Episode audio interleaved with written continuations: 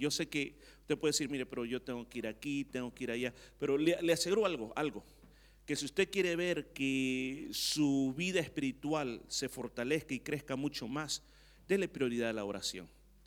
Y usted va a ver cómo muchas cosas van a cambiar en su vida.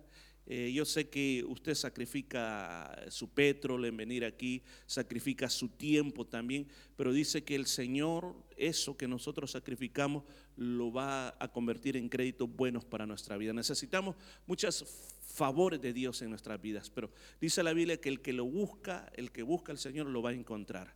Así que yo le, invito, los sábados vamos a, venir a las 10 de la mañana. Eh, vamos a, no queremos poner tiempo, pero lo máximo va a ser hasta las 12 del mediodía. Así que véngase, vamos a orar. Se trata de orar, se trata de buscar de Dios, se trata de crecer más en fe. Así que ese es los sábados, los sábados vamos a estar haciendo eso eh, durante este mes de diciembre. Eh, no se olvide el programa de radio, el viernes también. también vamos a, vamos a tener este, nuestro culto el día domingo. Amén. Hay un, todavía un grupo, una célula que tiene su cena este viernes, la cena de claxura. Así de que eh, vamos, vamos a estar con ellos visitándolos el viernes. Así que, bueno, gracias a Dios por todo lo que está pasando en la vida de la iglesia. Por favor, no se olvide de seguir clamando por nuestra hermana Gladys Aristondo. Mantengámosla en oración, eh, recuerde, le puede llamar, ella tiene teléfono. Si usted quiere llamarle, por favor, eh, pídanos el número de teléfono para que esté en contacto, sino también a Miguel, también le puede dar el número de teléfono. Esta semana estuvimos con ella y se alegró tanto de vernos, me dice, me alegro cuando los hermanos me llaman o, vienen a visitarme. Así de que yo le invito a que tratemos de alentar a nuestros hermanos que están en los hospitales, eh, porque estar en un hospital, le digo, no, no es fácil, es eh, estar bajo tratamiento, con noticias que a veces nos dicen buenas, que a veces nos dicen malas, y lo que más necesita en esos momentos es tener esa fe y ese ánimo de parte de los hermanos en Cristo. Amén. Amén. Así que por favor, pídanos el teléfono o hermano Miguel y atendamos a nuestra hermana para que el amor de Dios también a través de nosotros le pueda animar de una manera grande. Amén. Vamos a ir a la palabra de Dios, hermanos, este día y vamos a pedir que el Espíritu Santo nos, nos dirija en lo que vamos a hacer. Yo este día vengo a enseñarle lo que la palabra de Dios dice, pero no simplemente es una enseñanza. ¿Por qué digo una enseñanza? O sea, mi idea no es transmitirle un conocimiento, o sea, no estoy para dar conocimiento. O sea, en otras palabras, no quiero ser como un profesor de un instituto bíblico, que quiero solo transmitir el conocimiento de la Biblia lo que realmente yo quiero transmitir. Yo, estoy, quiero estar aquí como un discipulador, quiero darle principios a usted que le puedan ayudar en su vida cristiana. Ahora, pero para eso esta noche vamos a, viajar hacia el futuro. Vamos a viajar hacia algo que está a punto de suceder. Ahora, eh, hay muchas, muchas iglesias y, y muchos predicadores que este tema no lo quieren tocar porque dicen, ¿para qué vamos a estar hablando de eso? Dice, si lo que la gente necesita hoy en día es saber cómo vivir. Es cierto, necesitamos saber cómo vivir, pero también necesitamos el, mensaje de la Biblia. Escuche, el mensaje de la Biblia es un mensaje, el mensaje profético, el verdadero mensaje profético es advertir antes que las cosas sucedan. ¿Para qué razón? Para que nosotros podamos escapar de las cosas que están por venir. El mensaje profético que hay en la Biblia le sirve para iluminarle a usted, para que usted pueda entender también los tiempos que nosotros estamos viviendo. Es cierto que nosotros queremos un futuro mejor para nuestros hijos, para nuestra descendencia, para todos los que vienen. Pero en medio de todo lo que pasa en el mundo, nosotros tenemos que tener las perspectivas correctas, porque de acuerdo, de acuerdo a la época que vivimos, así nos tenemos que comportar. Porque no podemos comportarnos de una manera diferente en la época que estamos viviendo. Y estamos hablando de, eh, las 70 semanas de Daniel, estamos en el, el capítulo número 9 de Daniel nos ha tomado bastante tiempo, pero hoy lo vamos a terminar. Vamos a hablar este día de lo que se conoce como la última semana de las 70 semanas proféticas. Ya vimos las de la semana número 1 hacia la semana número 69. Y entonces, este, la, última vez que estuvimos hablando, estuvimos, estuvimos hablando de lo que es el periodo de la gracia. Usted se recuerda que desde que el pueblo de Israel rechaza al Señor, no quiere aceptar el mensaje del Mesías, comienza este periodo que se llama el periodo de la gracia. Entonces el periodo de la gracia básicamente se trata de que ahora ya no necesitamos vivir como judíos para ser salvados, sino que ya Cristo murió por nosotros y el que quiere ser salvo simplemente tiene que aceptar la gracia de nuestro Señor Jesucristo. Ya no voy a hablar más de eso porque ya la semana pasada hablamos bastante sobre eso, así que no va a ser necesario volver a entrar. Así que si podemos seguir por favor más adelante con eso, si lo podemos cambiar, ya que aquí no lo puedo cambiar. Entonces yo quiero hablar, quiero hablar esta noche, quiero hablar brevemente de lo que está por pasar. Ahora, el periodo de la gracia, sí, ¿cómo va a terminar el periodo de la gracia? Ok. Si, si usted mira, ahí donde está, donde dice la gracia, hay una flecha que va para arriba. ¿Qué es lo que significa la flecha que va para arriba? Es el tiempo que nosotros en este momento estamos esperando. Y el tiempo que nosotros estamos esperando es eso que se conoce como, como el rapto. Ahora, ¿de dónde se originó esta idea del rapto? O sea, el periodo de la gracia tiene un término en el cual se va a acabar y se va a terminar. O sea, todo esto que estamos haciendo ahora aquí va a llegar un momento en que se va a acabar, un momento que se va a terminar. ¿Cuándo va a ser ese día? No lo sabemos. El Señor Jesús dijo, dijo que nadie sabía el día ni la hora. Acompáñeme a San Mateo capítulo 24, por favor. Porque inclusive esto es algo que ha sido llamado el rapto. Pero la verdad, a mí me gusta aclarar esto, que la palabra rapto no está en la Biblia. Si usted busca la palabra rapto, usted no la va a encontrar en la Biblia pero sí la palabra arrebatamiento, el arrebatar. Pero lo que nosotros podemos encontrar, escúchame, la manera como el Señor se llevará a su iglesia, entonces ahí se encuentra la forma, es la forma como que fuera un rapto. Entonces, si, si usted mira, por ejemplo, versículo 36 del capítulo 24 de San Mateo dice, pero el día y la hora nadie sabe. Está hablando de ese momento. Dice, el día y la hora nadie sabe, ni aun los ángeles del cielo. Escucha, si aparece un ángel diciendo, el Señor viene en tal y tal fecha, no, dice, ni los ángeles lo saben, sino solo mi Padre. Mas como los días de Noé, así será la venida del Hijo del Hombre. ¿Se recuerda en la época de Noé? Noé tuvo la oportunidad de 120 años predicar y la gente no le hizo caso. Nadie quiso entrar. Entonces, ¿qué dice más adelante?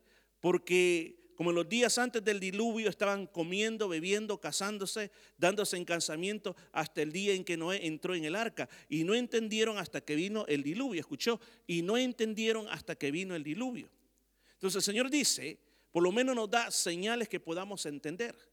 Y las señales de la generación de nuestro tiempo es esa, que la gente no está entendiendo el mensaje de salvación, que la gente no está entendiendo que estos son los últimos días. O sea, la gente cree, la gente cree que el mundo va a terminar, pero que la gente cree en un cataclismo, o sea, que de repente todo va a explotar y todos vamos a desaparecer, o que de repente van a haber eh, bombas nucleares y todo va a desaparecer, o hay otros que creen que de repente nos van a invadir los aliens y que, que vengan los aliens y entonces ahí va a ser, ahí va a terminar toda la historia de la, de la raza de, la, de, de este planeta. Pero así como fue en los días de Noé, la gente está en sus negocios, la gente está haciendo la vida diaria, la vida cotidiana, pero nadie tiene tiempo para mirar hacia los cielos y para ver que el Señor viene una vez más. Como en aquella época nadie tuvo tiempo para ir a ver y ir a escuchar el mensaje de Noé, que Noé me imagino que pudo haber dicho, arrepiéntanse, viene un diluvio que va a destruir la tierra. No tenían tiempo para eso. Entonces dice, y no entendieron hasta que vino el diluvio y se los llevó a todos, escuché, y se los llevó a todos, o sea que los arrastró y los ahogó, hasta que vino, hasta que comenzaron a pasar las cosas, abrieron los ojos. Y en la semana número 70, que es esa última semana, en ese momento habrá muchas personas que hasta que vean lo que estuvimos por años y años y años predicando y se les está haciendo una realidad, hasta que vean eso, van a decir, de verdad es cierto. Pero aquí es donde viene la sabiduría de poder entender antes, porque dice que el sabio, el sabio entiende, es entendido, es iluminado el sabio. Entonces, ¿qué dice? Mire lo que dice. Entonces estarán dos en el campo, el uno será tomado y el otro será dejado. Dos mujeres estarán moliendo en un molino, la una será tomada y la otra será dejada. Velad pues porque no sabéis a qué hora ha de venir vuestro Señor. Aquí por primera vez se registra Jesús hablando de un arrebatamiento. Antes que Pablo hablara o que Juan el apóstol hablara, Jesús está diciendo, está diciendo aquí claramente, estarán dos en el campo, uno será tomado y el otro será dejado. O sea, no se fueron los dos, solamente uno, solamente uno. Después dice, dos mujeres estarán moliendo en un molino, están trabajando en un molino, uno será tomado y otro será dejado. Entonces, por primera vez el Señor está hablando de que hay un, rapto, que viene, un arrebatamiento, que viene a llevarse su iglesia. Otra parte donde el Señor también habló sobre eso, si me acompaña al Evangelio de San Juan capítulo 14, capítulo 14, una vez más Jesús vuelve a decir de que nos va a llevar que nos va a tomar consigo. 14, versículo 3. Dice, y si me fuere y os prepararé el lugar, vendré otra vez y os tomaré a mí mismo. ¿Escuchó? Y os tomaré a mí mismo, para que donde yo estoy, vosotros también estéis. Una vez más Jesús está hablando, yo voy a regresar y me lo voy a llevar conmigo. Eso se llama el arrebatamiento. ¿Por qué es importante? Porque el periodo de la gracia termina con eso. El periodo de la gracia termina con que el Señor se lleva a su iglesia. Ahora, el otro apóstol, uno de los apóstoles que recibió mucho más información sobre esto fue el apóstol Pablo. El Señor a él le reveló cosas que a nadie más se las reveló. La Biblia dice, y él habla de que él fue llevado al cielo. Él fue llevado al cielo y él expresa y dice, yo no sé si fue como en sueño, en el espíritu, yo no sé. Y me llevaron allá al paraíso de Dios. Y me fueron reveladas cosas, dice, de que no me es permitida revelarlas. Por eso es que después en otra parte dice que cosas que ningún ojo ha visto, ningún oído ha escuchado, o alguien las, ha pensado, las ha imaginado. Dice, son las cosas que Dios tiene preparados para todos aquellos que le aman. Porque Él tuvo la oportunidad de verla. Entonces, Él describe, describe exactamente cómo va a ser ese día del rapto. ¿Y cómo lo describe? Leámoslo en la Biblia, primera de Tesalonicenses, capítulo 4. En el capítulo 4 vamos a, a leer en el versículo 15 él está hablando de cómo va a ser la venida del Señor. Primera Tesalonicenses capítulo 4 versículo 15 dice, por lo cual os decimos en estas palabras del Señor que nosotros que vivimos, que habremos quedado hasta la venida del Señor, no precederemos a los que durmieron. Los que durmieron fueron los que ya se murieron. Porque el Señor mismo con voz de mando, con voz de arcángel y con trompeta de Dios descenderá del cielo y los muertos en Cristo resucitarán primero. ¿Escuchó? Y los muertos en Cristo resucitarán primero. ¿Cuándo? A la venida del Señor. O sea, ¿qué es lo que va a pasar? Lo primero se va a oír una señal que la describe aquí voz de mando, voz de arcángel, con chofar de Dios. Dice, descenderá del cielo y los muertos en Cristo resucitarán primero. Nuestros hermanos que ya murieron en Cristo van a ser los primeritos en escuchar esto. Y luego dice, versículo 17, luego nosotros los que vivimos, los que hayamos quedado, seremos arrebatados juntamente con ellos en las nubes para recibir al Señor en el aire y así estaremos siempre con el Señor. Usted mire, dice, seremos arrebatados para estar con ellos en el aire. si nosotros hablamos de física, nuestro cuerpo físico no lo puede hacer. Nuestro cuerpo físico tiene un nivel hasta donde puede llegar. Por ejemplo, cuando comenzaron los primeros aviones y usted viajaba de un lugar a otro en avión, usted tenía que llevar una, máscara de oxígeno. Porque a cierta altura ya no existe el oxígeno. Ahora, cuando usted se sube en un avión, ahí dentro del avión hay una atmósfera comprimida, hay algo que es especial para que nosotros podamos respirar ahí arriba en el aire. Si, por ejemplo, se rompe alguna ventana, le digo, comienza a haber un proceso como una aspiradora que comienza a succionar todo hacia afuera y todo mundo comienza a perder el conocimiento por la falta de oxígeno. O sea, físicamente es bien difícil que con este cuerpo físico uno pueda volar por los aires. Pero sí nos habla de que nosotros vamos a ser transformados. Transformados, escúchame bien, eso quiere decir de que pasará como una, por ejemplo, una metamorfosis, que es lo que le pasa a una oruga antes de convertirse en una mariposa. O sea, seremos, como dice, tendremos un cuerpo glorificado. Cuerpo glorificado era como el cuerpo que tenía Jesús cuando resucitó. ¿Qué hacía Jesús? Jesús podía atravesar las paredes, podía aparecer y desaparecer, podía salir hacia los aires, como cuando ascendió, se fue hacia los aires, pero misteriosamente podía comer porque dice la Biblia que comió pescado, pescado asado, comió miel. Eh, y la misma Biblia dice que cuando hablamos, siempre leemos esto en la Santa Cena, que el Señor dijo, esto no lo volverá a comer más aquí en la tierra, lo dijo Él, hasta que estemos allá en el reino de mi Padre. Ahora, y lo que literalmente, lo que literalmente Jesús está diciendo, no lo volveremos a comer, no crea que era la Santa Cena, era la Pascua. Y la Pascua, hermano, era un gran banquete. No solamente crea que era la galletita con el pedacito de vino, no, era el cordero el cordero, le llevas amargas, eh, huevos, diferentes tipos de verduras, el vino. Entonces el Señor, es todo esto lo vamos a volver a comer hasta que estemos allá en el reino de mi Padre. O sea, ¿cómo opera eso? No sé. No sé, no sé, no sé cómo operará esto.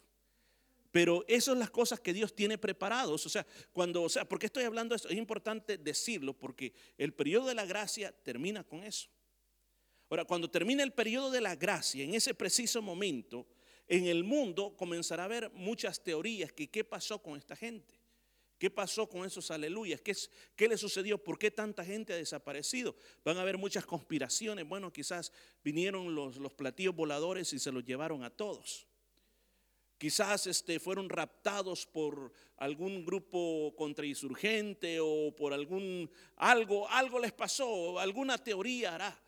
Pero ese momento que el mundo esté en ese caos dará inicio en esta tierra a algo totalmente diferente. Si podemos ir a la siguiente, por favor, dirá algo totalmente diferente. Mire, estos son los acontecimientos de la semana 70.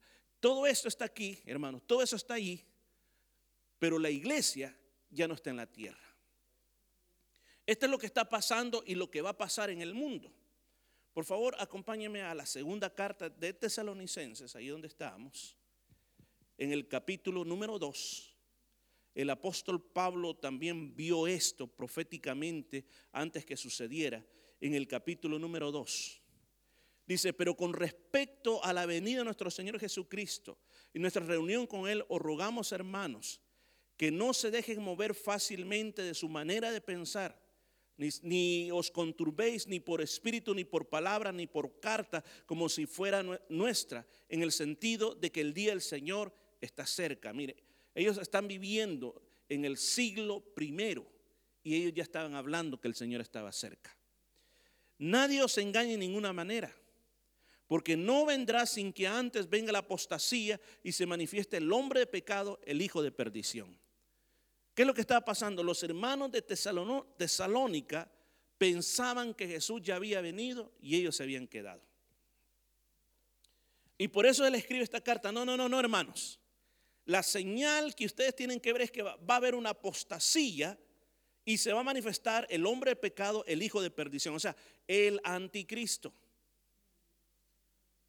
Por eso es que nosotros no creemos que el anticristo o la bestia, como se le llama, sea la supercomputadora que está en Bruselas. ¿Por qué razón? Porque aquí se está diciendo, está hablando, te dice el hombre de pecado. Dice el hombre de pecado, el hijo de perdición, el cual se opone, escuchas, el cual se opone y se levanta contra todo lo que se llama Dios.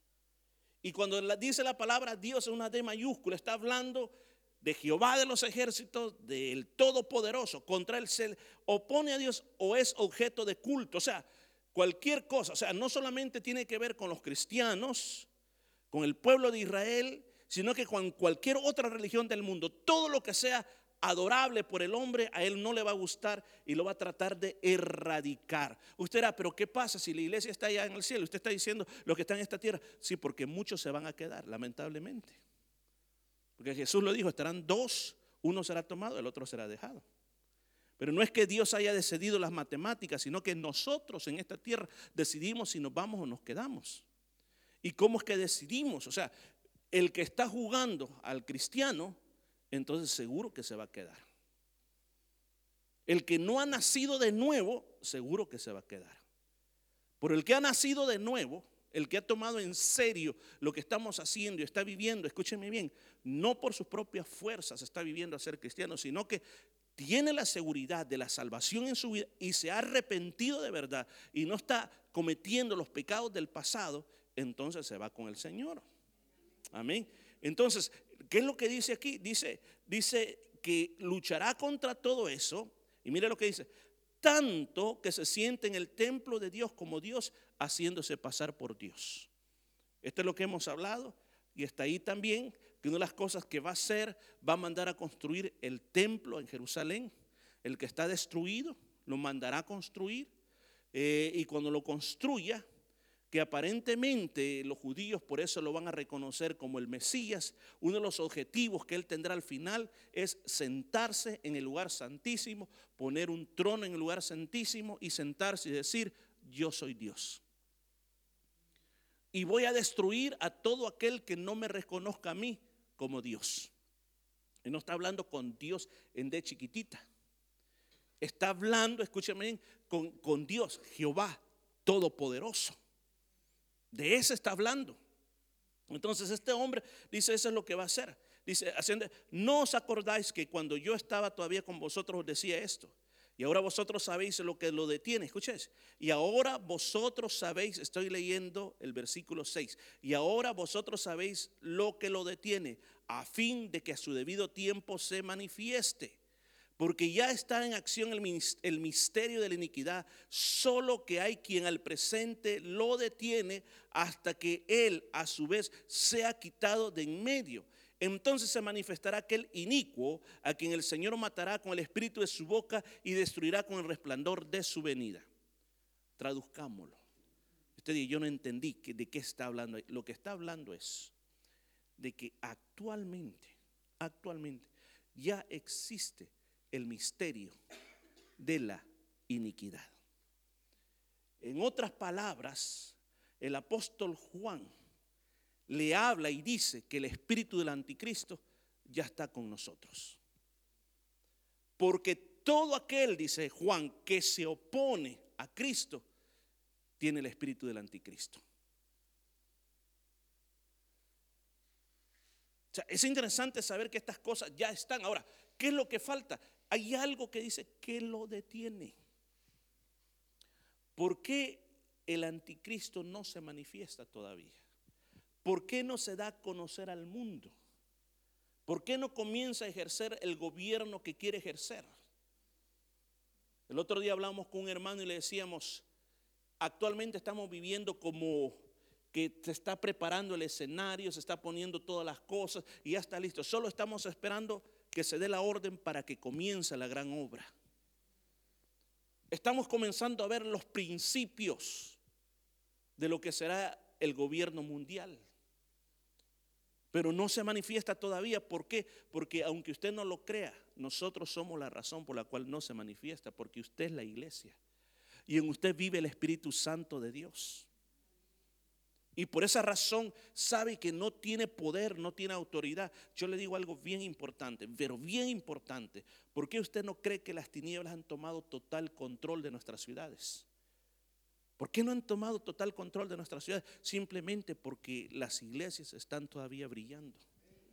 Y por eso no puede obrar de la manera que pudiera haber obrado. Saben que tienen la oposición nosotros no sabemos qué tipo de vecinos tengamos aquí alrededor de la iglesia, qué tipo de personas, qué tipo de criminales, qué tipo de hechiceros, qué tipo de drogadictos y de toda cosa puede haber aquí alrededor de nosotros. Pero que usted no lo crea los miércoles por la noche, aquí estamos generando algo grandioso, estamos generando el poder de Dios. Que estas personas dicen, no sabemos por qué, pero no podemos movernos libremente nuestro negocio no puede moverse como tiene que ser movido. Usted recordará, había un banco aquí a la par, en este shopping center. Y recuerdo que allí teníamos el Commonwealth Bank, teníamos las cuentas de la iglesia. Entonces, generalmente ahí hacíamos las transacciones, los depósitos, todo. Y recuerdo de que había un rótulo afuera que decía, se les suplica por favor que aquí frente a este banco no estén haciendo transacciones de drogas, ni nada por el estilo porque van a ser penalizados. O sea, ahí había un movimiento fuerte de drogas, que al final el banco se tuvo que ir de ahí. Y ahora una máquina ahí que, que hasta da miedo ir a sacar dinero ahí. Pero escúchame, pero porque hay una iglesia aquí las cosas no sean peores. Porque hay gente orando, le digo, eso mantiene la luz de Dios. Porque eso, eso es lo que dice esta palabra.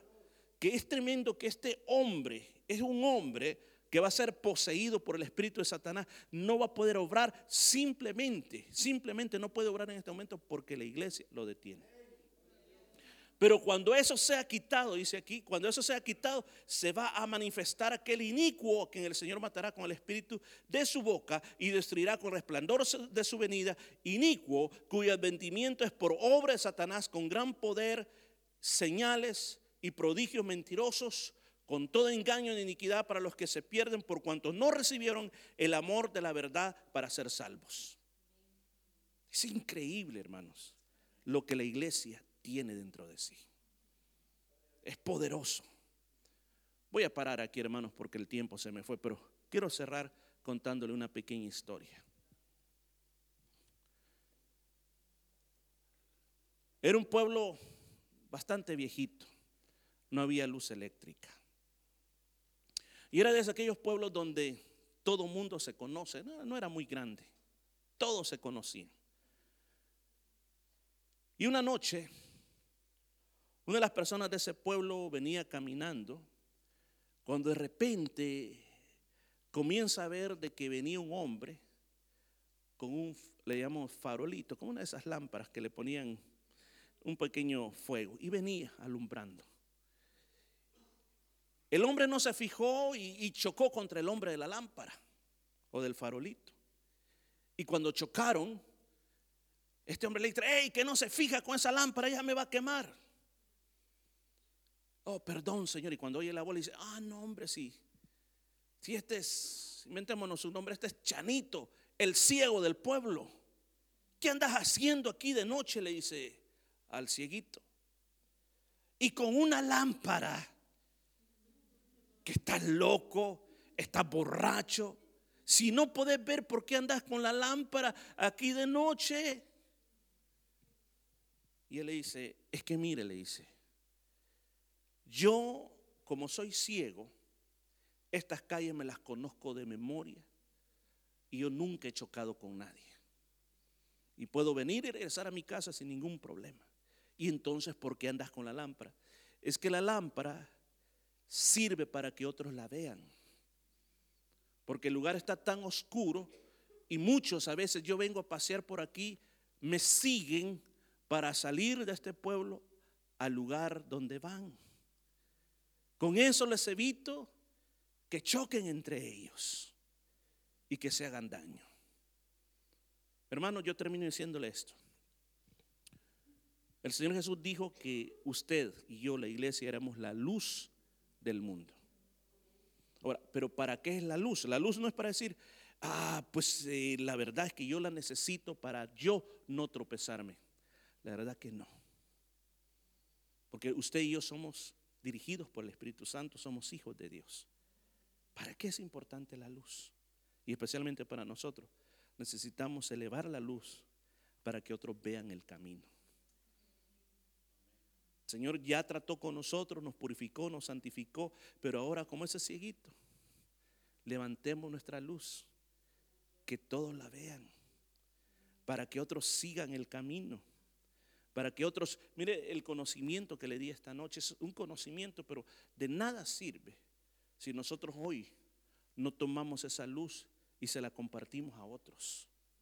Levantemos nuestra lámpara, como, como decía Marco, Marco en aquella famosa canción, enciende una luz, déjala brillar. Yo creo que esta iglesia, esta iglesia, Dios nos trajo de varias partes del mundo. Y no fue casualidad, sino que hay un propósito de Dios. Dios me sacó, a mí Dios me sacó de mi país, no porque quería que yo viviera mejor o porque quería que, que, por ejemplo, mi hija se casara con Ronald y después vinieran todos los nietos. Eh, no era el propósito de Dios de ese. El propósito de Dios, si yo lo hubiera entendido de un principio, fue, te voy a llevar a Australia para que seas luz a todos los que yo voy a llevar a esa nación dentro de tu generación. Y así a usted, cada uno de ustedes. Dios los trajo aquí no solo para salvarlo de la guerra.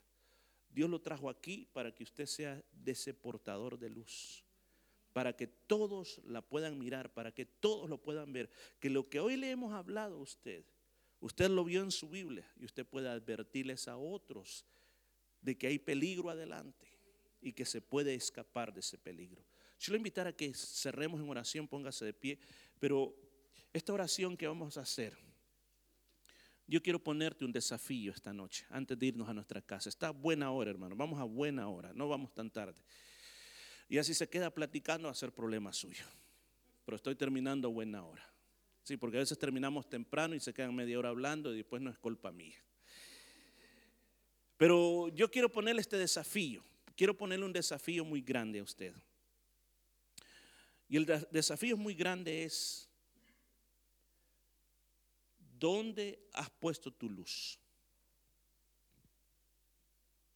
Recién creo que acaba de terminar en Israel la celebración de la Hanukkah. La Hanukkah se llama la fiesta de las luces. Ellos ocupan un menora de, nueve brazos, no el de siete, de nueve. Y durante esos nueve días, todos los días encienden una vela hasta que completan las nueve. Pero la regla es que la luz la tienes que poner en un lugar donde todo mundo la vea. O sea, cerca de la ventana, cerca de la calle. La pones para que todo el que va pasando dice, ah, en esa casa están celebrando la Hanukkah. Hay luz. No sé si eh, lo que está pasando en su calle, pero en mi calle ya hay varias casas llenas de luces. ¿Mm? ¿Qué está indicando eso?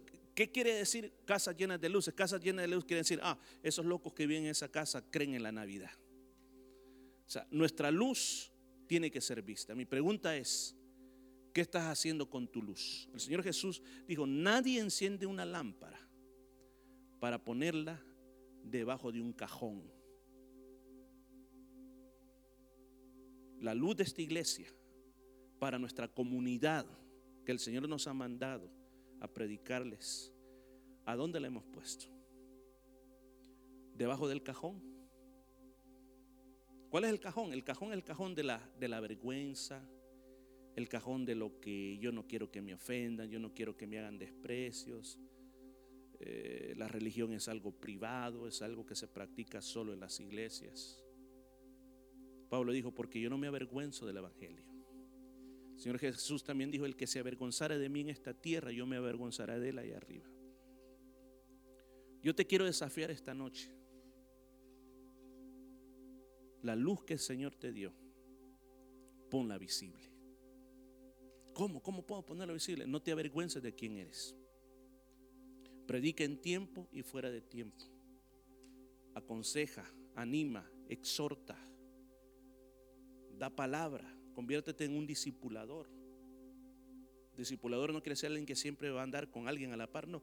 Cuando tú tienes a alguien a tu lado, háblale, corrígele, Muéstrale.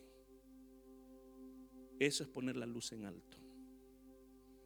¿Cuánto tiempo tendremos? Yo no sé si nos quedan 10 años más, 25 años más, o puede ser que esta noche. 11 de septiembre, cuando pasó lo de las torres. ¿Dónde estábamos nosotros ese día? Estábamos en Clarkson, haciendo una reunión. Todos mis hijos estaban en la casa, estaban muchachos jóvenes todavía, bien jovencitos, estaban en la high school. Viniendo de regreso veníamos por la Wanneru, nosotros vivíamos no donde vivimos ahora, así que la Wanneru alrededor de, eh, no recuerdo qué altura era, pero era demasiado lejos todavía. Me llaman por teléfono, hermano, comenzó la tercera guerra mundial. Así fue la noticia que me dieron por teléfono. Mire qué aflicción nos entró que nuestros hijos estaban por un lado y nosotros estábamos por otro lado. Y me, dijeron, pongan la radio. Y cuando ponemos la radio, exactamente el momento, y el otro avión va contra el edificio y se chocó y explotó y se oían los, gritos. Y, ¡ah! Mire, nosotros, yo le metí el acelerador al carro y tengo que llegar lo más pronto posible a la casa. Lo terrible fue que al día siguiente mucha gente se despertó sin saber qué es lo que había pasado la noche anterior. No entendían por qué todas las cadenas de televisión el mundo entero se haya puesto en cadena, todos viendo los mismos canales en cualquier parte del planeta. Nos acostamos de una manera y nos levantamos con una sorpresa. Eso podría pasar un día de estos. Yo creo que como iglesia estas palabras son para advertirnos, vivir preparados y que nuestra luz pueda alumbrar mucho más. ¿Qué le parece si oramos? Le dimos, Señor, permíteme que yo pueda alumbrar más y que mi luz pueda ser puesta en lo más alto de las colinas para que la luz pueda ser vista. Padre, te damos gracias por tu presencia. Hemos tenido un culto maravilloso, Señor. Gracias por la palabra que tú nos has dado, donde, Señor, de una manera breve hemos hablado de estos acontecimientos. El periodo de la gracia va a terminar, cualquier día de estos termina. Y la iglesia se va. Nosotros nos vamos, no nos queremos quedar. Pero mientras tanto, mientras aún no ha llegado ese tiempo, tenemos una responsabilidad. Tú nos has dicho que nosotros somos la luz de este mundo. Padre mío, este es nuestro rebaño, este es el lugar donde estamos. Y tú nos has llamado a que nuestra luz alumbre. Señor, perdónanos si en nuestra vida durante este año 2018 no hemos sido, nuestra luz no ha alumbrado, sino que la hemos tenido escondida. Señor, tú nos has llamado, Señor, a, que la luz sea vista por los demás. quizás nos estamos enfocando más en nuestros problemas, en nuestras circunstancias personales, en lo que nos pasa, que nos olvidamos que tenemos una responsabilidad, la responsabilidad de poner la luz en alto, para que todos la puedan ver. Es una señal, una señal porque muy pronto este mundo se encontrará como una carretera donde la calle se acabó y solamente hay un precipicio. Yo te pido que como iglesia, cada uno de nosotros nos concienticemos y nos revele de qué maneras nosotros podemos alumbrar mucho más. Y que esta luz no es por nuestra causa, sino que es por causa de este mundo. Padre, yo oro por mi comunidad, oro por mis familiares, oro por mis amigos que no te conocen, Señor para que esta luz pueda ser vista por todos, Señor. En el nombre de Jesucristo te lo pido, bendito Señor. Acompáñanos a casa, llévanos con bien, que tu presencia vaya con nosotros y que vayamos meditando en estas cosas. Bendice estas ofrendas, Señor. Bendice al dador alegre, al hermano que lo hará con alegría y con gozo. Como el que no lo puede hacer, provéele para que en un futuro también lo pueda hacer. Lo pedimos en ese nombre precioso de Jesús de Nazaret. Gracias, Padre mío. Amén y amén.